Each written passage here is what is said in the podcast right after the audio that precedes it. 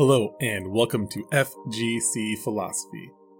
My name is Tavian the Philosopher Napier, and this is where we focus on leveling up inside and outside the virtual arena. We do that by talking about topics, having a conversation, and just exploring ideas a little bit. And today we're going to be exploring Guilty Gear Strive. Uh, this is a anime style fighting game that just released on Friday, I believe. Uh, I did wind up picking it up for PC. Uh, this is something that I had planned and set aside money for for a while because I knew I wanted to do tournaments in it. I played the beta, I liked it, and so I just want to discuss the game, where it's at now, where I think it could be, uh, the the culture right now, and how they're reacting to it. It's very fascinating. I think the topic of Guilty Gear Strive is a very fascinating conversation, so we're going to get into that in just a little bit.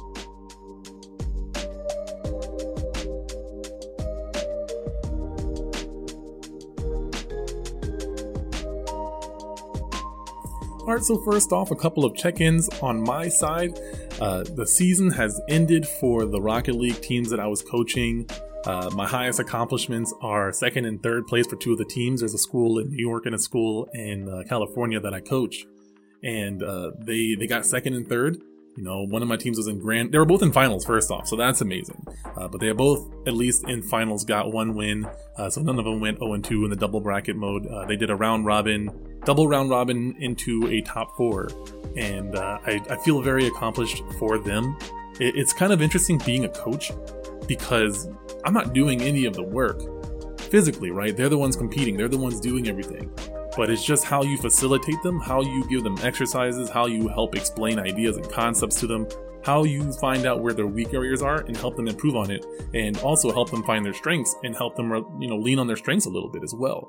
So it's, I've always coached one on one for the most part, and I've had some group conversations, but I've never had a chance to really just, uh, outside of the summer camps, work with a team, a specific team that already existed, rather than coaching and forming teams with the students that I have to work with.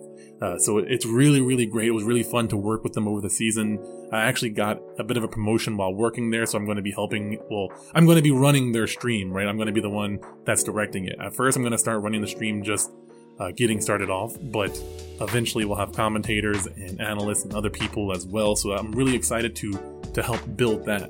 So I'm pretty thankful to Concord Education. I'm excited for the the future of what that's going to entail. But I'm also glad that I do still have the opportunity to coach with them. Uh, they were the ones that I was coaching in their league for, so it's really cool because I get to uh, do what I do best and they do the marketing for me, right? I'm a coach, I have a service, but they're the ones that invest money into marketing and I can kind of just sit back and do what I like to do and, you know, coach for five to 10 hours a week for, you know, 30, 40 hours a week. I get to coach more and more and more. I really enjoy that part of it. Uh, and I haven't really enjoyed the marketing myself part of it. I, I think I slacked off once I got my job uh, in in the university working in esports. I stopped focusing as much on my coaching business because I was making so much money uh, with this university, contracting with them. So uh, it was really, really exciting. The highest, you know, I was on the news. I was on, you know, getting interviewed by people. I was winning awards. So uh, that really, really took my focus. So now that I'm finally again making success in a different area, feels very nice. Feels very validating that the effort that I'm putting in is definitely worth it. So I, I'm really excited to see what that turns into. I'll give you guys updates as I get them. Of course, you know, we're still doing the Street Fighter and Dragon Ball tournaments. We are close to week 50 now. We're on week 45, I believe, of our online tournaments, our Mighty Moda Monday tournaments. So it's really exciting to see that that consistency is there. And we're still getting great players, and we're getting more players, and we're getting more uh, recognition for our tournaments. That's insane. You know, some of the best players in the Dominican Republic enter our tournaments, and they also enter in other tournaments. And they're also playing against. It's not just free for them because there's so many good players that join into the tournament. It's not guaranteed who's going to win. That's exciting. But then you also have my community joining the tournaments and they're improving. I'm seeing improvement from a lot of the players, myself included, which feels amazing that I'm keeping up with these players. Uh, it, it's really challenging, right? I want to reflect on this for a second. The fact that uh, I naturally was not a competitor, or at least I was too afraid to compete for a good chunk of my life. You know, my, my prime, uh, from basically youth all the way up to early 20s. I really held back who I was. I never truly applied myself, partially because of fear of failure, partially because I didn't want to embarrass other people if I was better or if I knew I was better at something. But I always held myself back, and it, it really bothered me because I didn't know why I did it, and I learned to stop doing that. And after I stopped doing that, I really embraced my competitive nature. But I also, along that time, had to embrace the fact that I'm really, really good at helping other people get good at stuff.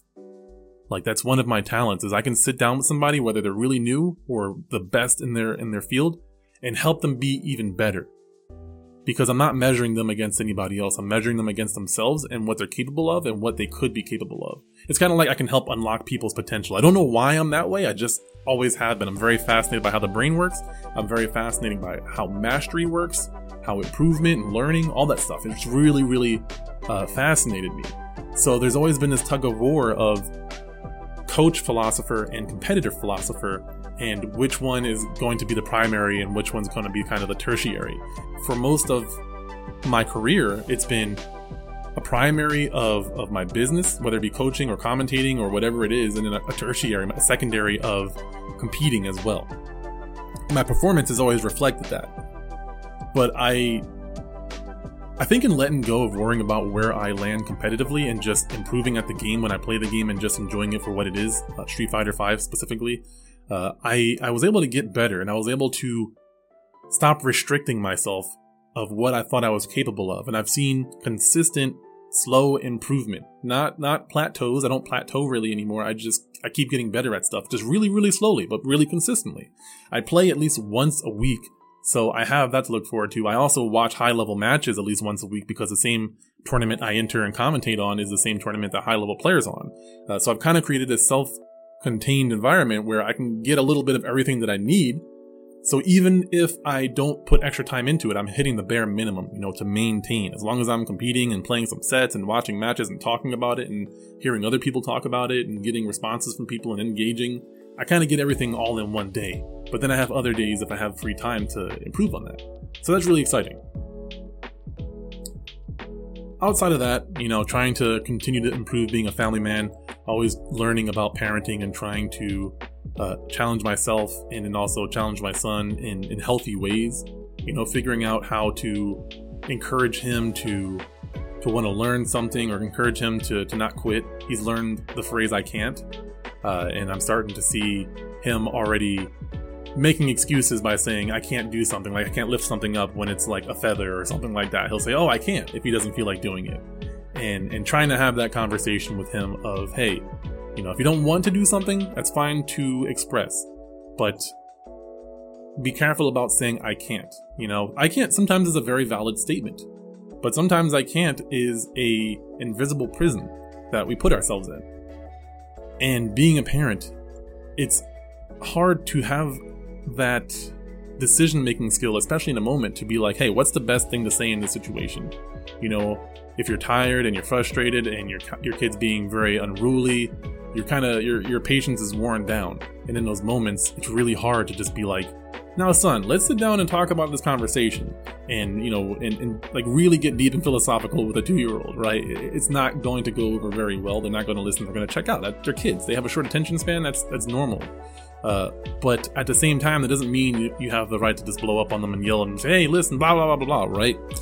It, there's this balance, this middle ground of sometimes, hey, right now isn't the time to have this conversation, but you know, I'll circle back to this and I'll remember this. But uh, right now you are being bad, so you know there's repercussions for that, or you know if, if, if, we're talking about, you know, in terms of saying I can't, there's no punishment for that really. It's just, all right, fine. You know, I I disagree with you, but we're gonna move on. But it just depends on the individual situation and the battles you choose to fight, uh, and that's something I'm always continuing to learn how to do is to choose my battles, uh, to make sure that I compose myself even when I'm stressed out or I'm tired or or you know I'm distracted or something like that, trying to pull myself back in.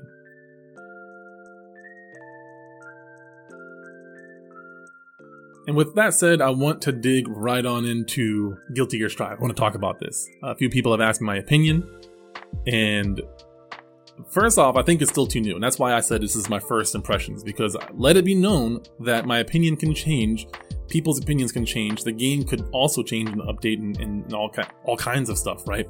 So I want to make sure that we understand this is first impressions, and then I want to revisit this topic in maybe a month or so, or, or even like a couple of weeks. Just revisit this topic because I'm very fascinated by Guilty Gear Strive, not just as a game, but what it means to the fighting game community and what it is meaning for the fighting game community. so we'll, we'll dig into that. But I want to talk about the fun stuff first, and then we can talk about the more controversial topics, right? So the first thing I want to talk about is gameplay. And again, this is my first impressions. I haven't sat down and played every single character. I have messed with a few of them, and I have done the first part of the tutorial, the castle, I believe it's called. They have it separated by like basically beginner all the way up to mastered. I think there's five different areas, and they have different levels of topics within them. I did the bare basics. Uh, the videos are going to be on YouTube. The first video is already on YouTube. The second one will be up there if you're curious about the tutorial uh, and learning the mechanics of the game. I'll be going through all of those just to, to help people learn the game and to challenge myself to improve at the game, right? Uh, but that said, uh, first off, I've been maining Nagoriyuki. He's this really cool character.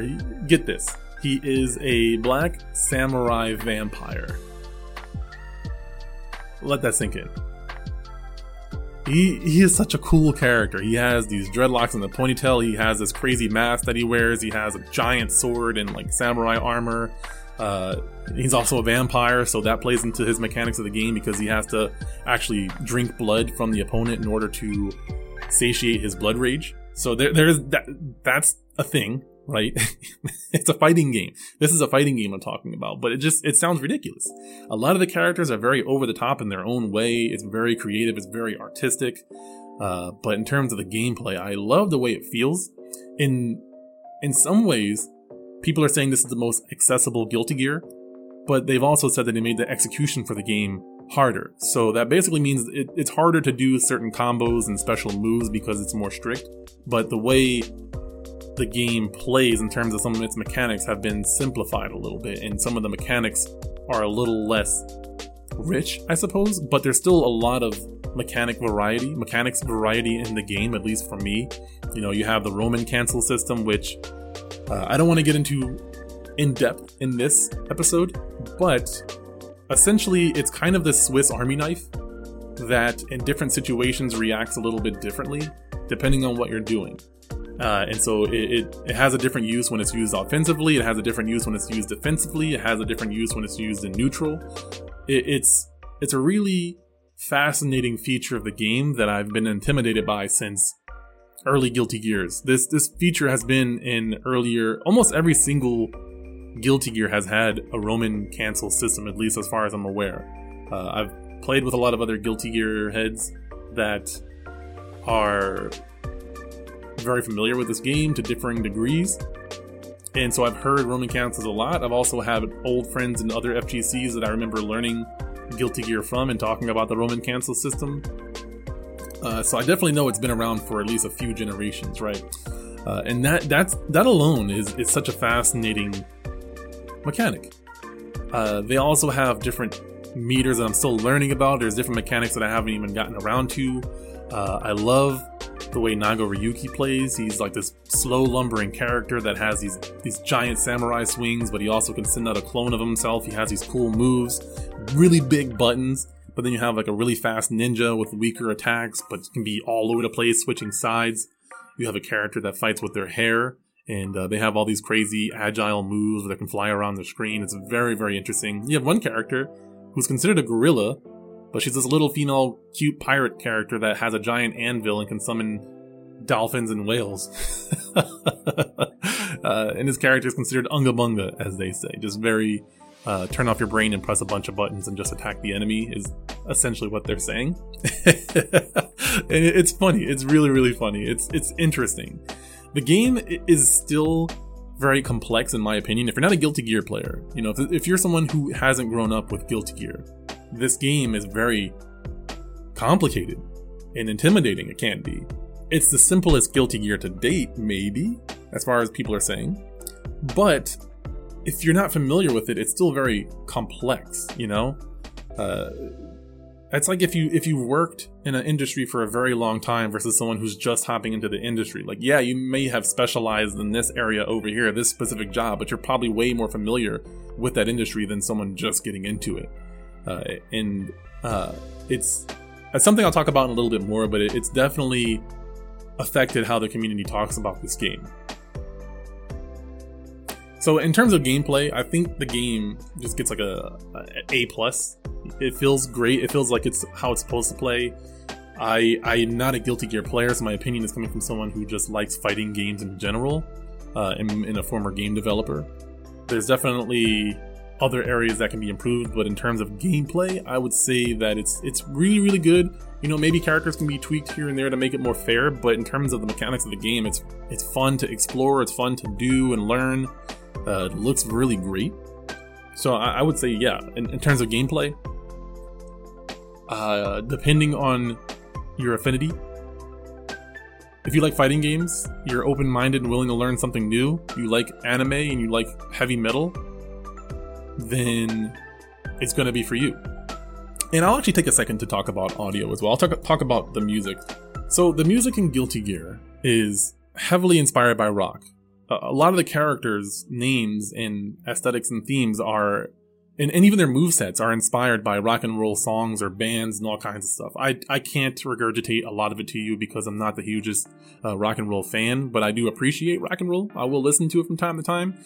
And I gotta say, the soundtrack there's a well first off there's a lot of music to listen to because it's not just guilty gear strive music it's older music as well. Uh, and that's part of the reward system as you get currency and you can go fishing and, and when you go fishing uh, you unlock stuff like character colors and and artwork and uh, stuff to dress up your avatar but also music soundtracks. And then you can set the music in the menu so you're able to change what you want to listen to based off of you know, your personal preference. And there's, there's tons of older songs uh, that people are nostalgic over, so they get to access that again once they unlock it. It's pretty cool. Uh, it kind of creates some anticipation because you're not just getting music for free, you're unlocking it, but it's not super hard to do. As long as you're playing the game, you're going to earn currency. As long as you go fishing, you're going to unlock items. I think it's a pretty nice balance. The only tweak I would say, uh, which has nothing to do with the music in, in terms of the rating, but in terms of the the gameplay of the menu, I guess. I, I wish you could go fishing for more than just 10 items at a time.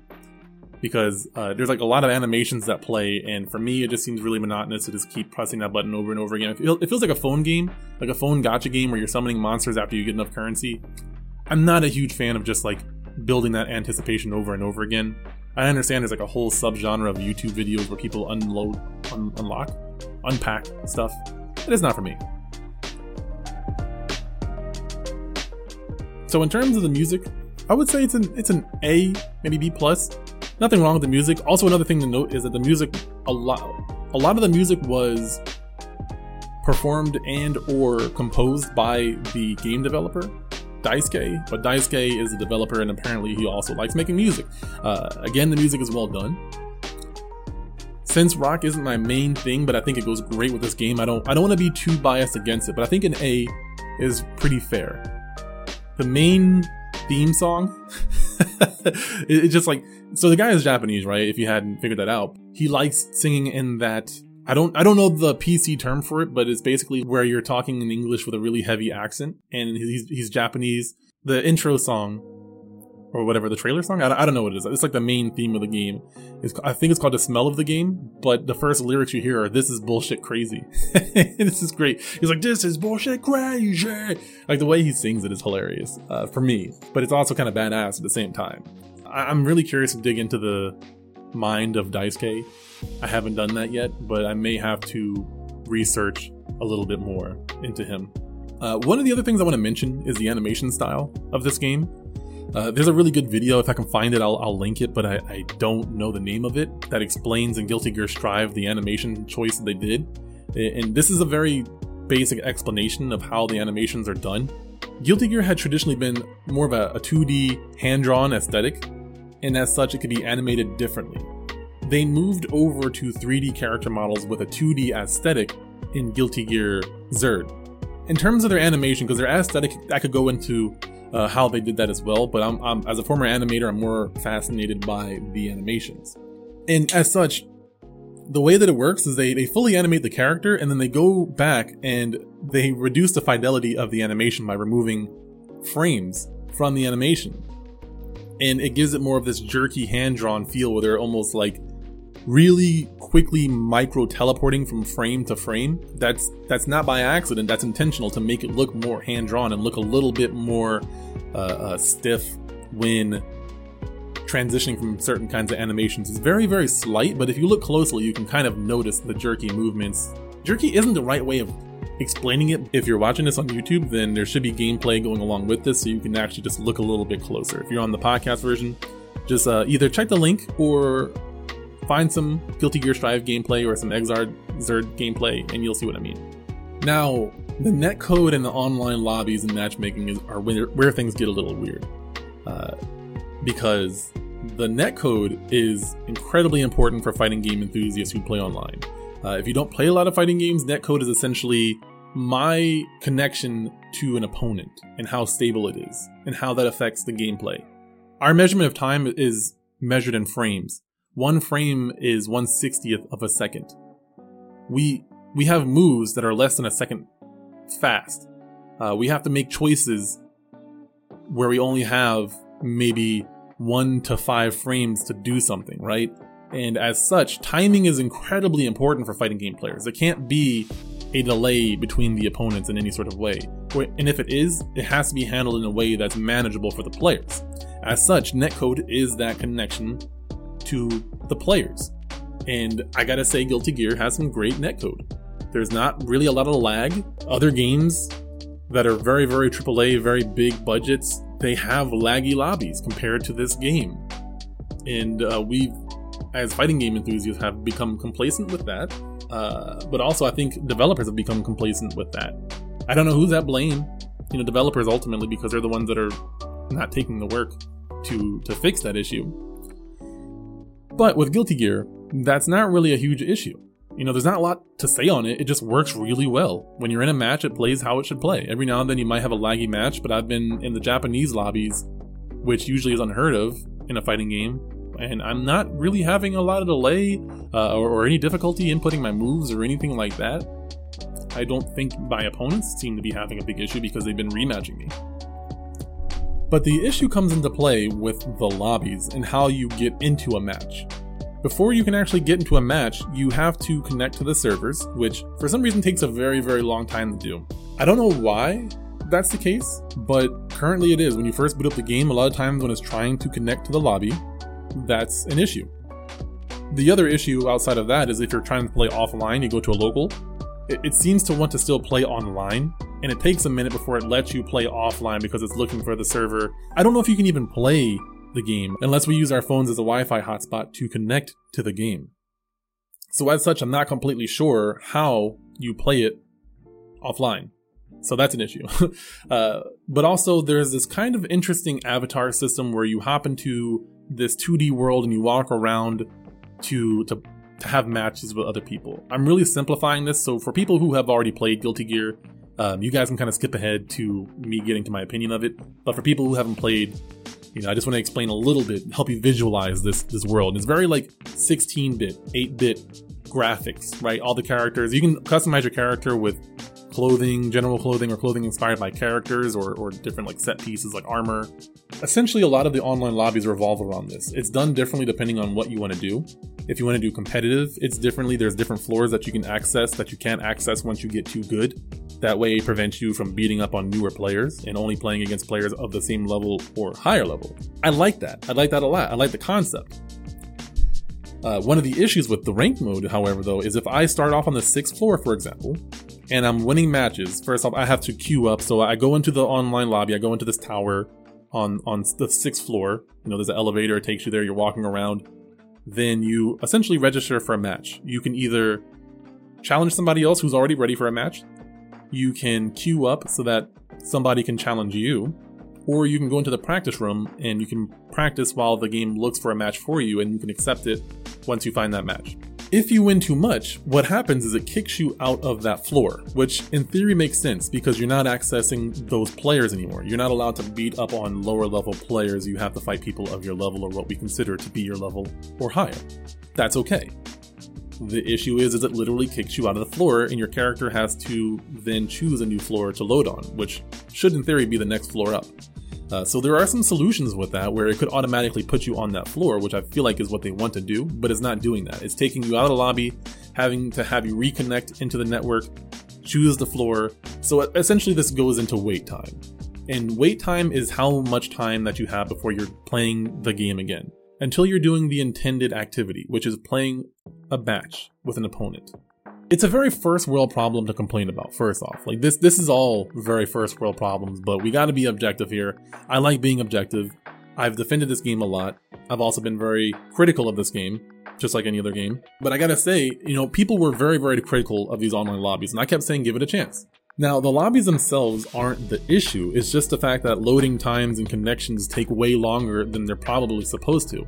And they kick you out of the server sometimes, and like you have to just all this loading time or connecting time, because it's not just literal the game loading. That problem isn't that bad, at least on PC. I'm playing on PC. So there's different complaints on different consoles, perhaps, because loading time's a lot longer on PS4 than on PS5, and then the loading time's a lot faster on PC than it is on PS5. So essentially, I, I gotta give the lobbies probably a C minus right now, maybe a D plus. I like the effort they're putting into it. I think they're trying to build something really cool, but it just doesn't work properly. It literally doesn't work properly. Uh, so it's close to almost an F because it's just literally not working right. You know, it, it's almost failing. It works barely. You know, it's it's a it's a D. You're putting in just enough not to fail because I can play matches from time to time, uh, but it's not consistent, right? This is incredibly important to fix. Right now, it's not a huge issue for me. I'm a busy person. I don't get to play a lot, but when I do want to play, I want it to play. I'm not going to sit here and complain about the game being bad because of that issue. But if your game becomes close to unplayable, that is an issue because then I can't do what I paid for, and that's access to game. So I'm confident that they're going to fix this issue, but also I have to acknowledge if they don't fix this issue, this isn't a game that I'm going to support in the future, and I'm going to be more hesitant to support the developers in the future because it's a massive oversight. It's a really, really big issue. They have this perfect storm right now and I feel like they're squandering their opportunity because of a really ambitious attempt to make something that nobody asked for. I like the lobbies because they're kind of cool, but they didn't need that. They could have just done something very, very, very simple, but just had good netcode. All they have to do is make it to where players can play matches against their opponents in a quick fashion. And also, preferably, have lobbies where friends or people who want to play in the same lobby can easily access that. And then play matches. Right? So, private matches and rank matches, or, or in public lobbies they didn't need to build a whole 2D world with elevators and towers and, and all this stuff, but they did, and nobody asked for it. People were complaining about it, and it seems like they, they took more time to work on the functionality of the lobby itself rather than just getting people to be able to play matches easier. And that is that is the huge issue. That is the concern for me. Um, if anything else I talk about here, that is the only thing that they need to work on that is putting in danger whether or not I'm going to play this game consistently. And play this game online, at least. So I want to support this game. I, I am very hopeful for this game. I'm biased towards this game. I am genuinely enjoying it, and I'm excited to learn more about this game. Uh, but they got to get that working. They got to. Now, that bleeds into the next topic, which is the opinion of the community. And I'm not going to say this is the most divisive fighting game because I think Street Fighter V takes the cake for me. Uh, and then only to be followed up by Marvel vs. Capcom Infinite. But I feel like the I feel like the controversy around Infinite was a lot faster. It was like this game looks trash, this game looks trash, this game is trash, is trash. Done. That was basically the timeline of Marvel vs. Capcom Infinite's lifespan. Street Fighter V has had a redemption arc, a really slow anime redemption arc, where it started off where people were complaining about, people were really hype about it, really hype about it, then complaining about it, then complaining about it, and dunking on it, complaining about it, and then like, oh wait, wait, this character's in here, okay, cool, but I'm still complaining about it. But wait, wait, wait, this this character's in here too? Oh, okay, still complaining about it. Oh wait, this mechanic happened, and these characters are in it too. Wait, that character's to be in it? uh, you know, it's still trash, but I'm gonna play it. I'm gonna mess with it. I'm gonna mess with it to like, you know, people saying this game is now really good. It's been very long. It's been very dragged out. So I don't think the controversy around this game is as bad, but I think the controversy around this game is more important because I think there's a battle happening here between developers and consumers, uh, and it's the battle of the netcode. The netcode is something that I think is legitimately important for the future of online fighting games. Uh, I, I, think this pandemic has helped people realize that a lot more because a lot of us aren't able to play offline, and as such, we're having withdrawals and really want to play the game, but we want to play the game in good conditions. A lot of fighting games don't have good online conditions, and that's been exposed a lot. And also, a lot of people are stressed out and angry, so they're more inclined to complain about stuff because their situation is already really crappy outside of the fighting game they're complaining about, right? It, it, they're already just really upset uh, politically charged, socially charged. There's a lot of anger happening around the world, at least in America, but around the world in general. And so this this this weird storm of watching the FGC be excited for this game and be excited for good netcode and want to support this game strictly because it has good netcode.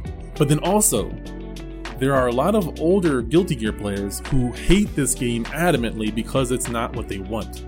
I'm a little biased against this mentality and people like this because uh, I think it's a very toxic mindset. A lot of people are getting mad and offended about this game because it's not what they want it to be. Now, they're allowed to not like this game, but there are people out there who are actively trying to convince others that this game is bad and like trying to find every single opportunity they can and every meme they can to prove that this game is bad. Uh, and they're just waiting and chomping at the bits to just do that. It happens every game. They, say, they did the same thing with Infinite. They did the same thing with Street Fighter. They did the same thing with Tekken. They just want to hate on a game because it's not the game that they they knew. It's like in, in Street Fighter 4, it was Third Strike. In Street Fighter 5, it was it's not 4 or Third Strike. You know, uh, Tekken 7, I think people complained about that because it wasn't tagged. I, I heard that argument from time to time. It's not as popular now, but it was a complaint. Marvel vs. Capcom Infinite, you know, it did legitimately look bad, but the mechanics of the game were pretty fun. But it just, it, it wasn't Marvel 3. It wasn't UMVC 3. UMVC 3 wasn't Marvel 2. It, it, that pattern has existed for a long time, but it just feels insanely obnoxious with Guilty Gear for some reason. Maybe it's because I just know a lot of Guilty Gear players that don't like this game and were really hating on this game, but now I'm already starting to see some of their opinions change and you know, I'm glad to see that. You know, I don't want to hate on people, but it's just if you're if you're one of those people who are hating on the game, first off, I, I just challenge you to not look at this game for what you want it to be. This is a game that other people are making, and you are at the will of what they create, and you just need to accept that. You have no right, and you're not entitled to what this game is and is not. It's incredibly, incredibly ignorant and selfish to demand what someone else should create with their IP. You have every right to your opinion and to express it. But you don't have a right to tell someone else what their game is and is not, and you don't get the right to convince me that a game is bad because it's not what you want it to be. It's incredibly frustrating to hear that from people who claim they want to grow the FGC or, or embrace the FGC, but then they're shitting on a game because it's not what they want. Now, I'm not talking about the people who just don't like the game. I'm talking about those people that are out there trying to convince people. I gotta reiterate this because I don't want people to get offended by me and take it wrong. Because if you're if you don't like something, that is fine. This is the same issue I had with working with coworkers at GameStop and them giving their review of a game to a customer or a potential customer and how they'll say a game is bad because of A, B, and C. And it's like, no, you do not like this game because of A, B, and C.